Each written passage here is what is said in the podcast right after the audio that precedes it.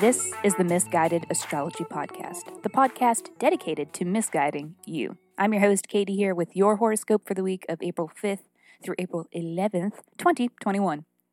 For those of you who are new to the Misguided Podcast, welcome. This is yet another edition of a weekly horoscope series that comes out every Monday. These horoscopes are for your rising sign, which is different than your sun sign, but if you don't know your rising sign, then the sun sign will still be able to give you something. Both scopes in tandem make up your complete astrology forecast for the week. In addition to these weekly scopes, my co host Jackie and I also put out a full episode every Thursday. And within these full episodes, we read listener birth charts. So basically, listeners write in with questions, which we attempt to answer by reading their birth chart. Please consider checking out one of those episodes if you haven't. The titles are in all caps so that they're easier to spot. The most recent episode was really fun and honestly a little intense. Shout out to Christian for sharing his incredible chart and allowing for some misguidance. That episode is titled Emotions in a Blender. If you can relate, consider giving it a listen. Also, if you leave us a review on iTunes, let us know and we will send you a 24 page, in depth birth chart report. Email us at misguided, M I S S, guided astrology at gmail.com or slide into the DMs on Insta. We are misguided astrology there. Keep us posted. If you do reach out, anticipate that we will need your birth date, time, and location to render an accurate birth chart report. Moving on from the promos. Well, we're balls deep into Aries now, aren't we? Hmm? The Sun, Venus, Mercury, Chiron, and a new moon in Aries at the end of this week. What are we supposed to do with all of this Aries? All of these urges and emotions, f- feelings, and more urges and desire and desire and desire. And what is it all about?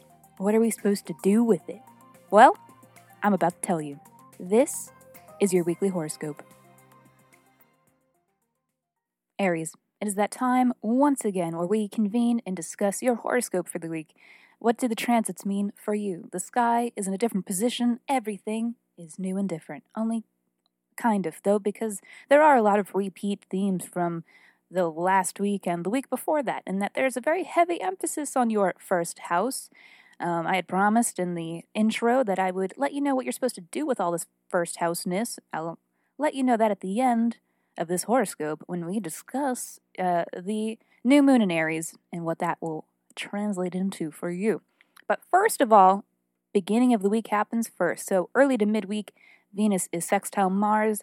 This aspect is bringing confidence and assertiveness, uh, quick action in romance specifically.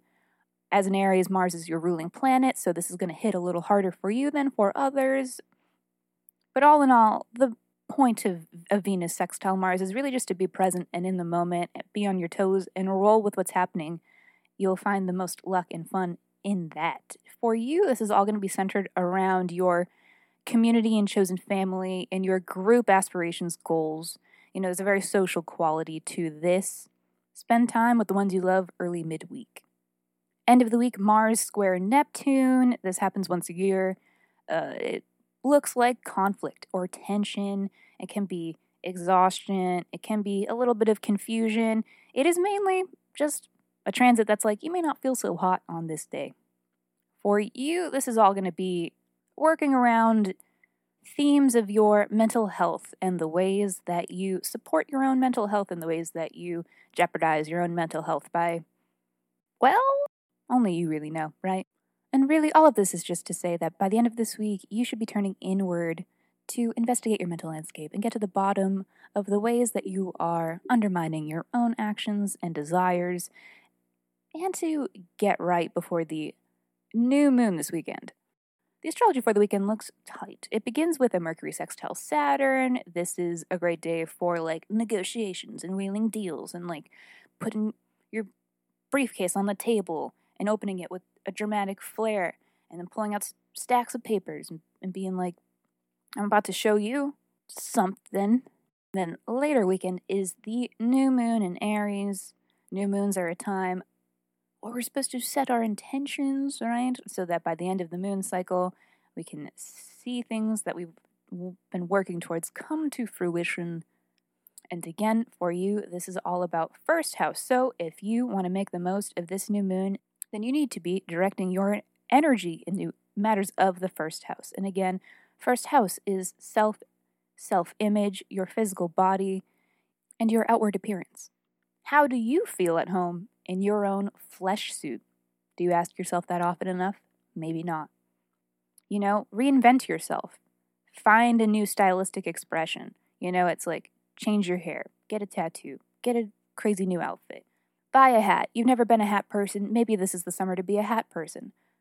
This new moon is like your butterfly emerging from the chrysalis moment. You know what I mean? Like your dramatic entrance. Like you've come down the staircase at prom and everyone's looking at you like, holy shit, this bitch. Aries, you're the main character. This is the final push of your chapter in the book for the rest of the year, you know? We are building up to the finale. Get sexy and go out with a bang. Be the belle of the ball. Get pretty, feel pretty. Doesn't matter how. Just be that bitch. Alrighty, Aries, that is all for this week. Thank you for tuning into the Misguided Astrology Podcast. I'll see you next Monday.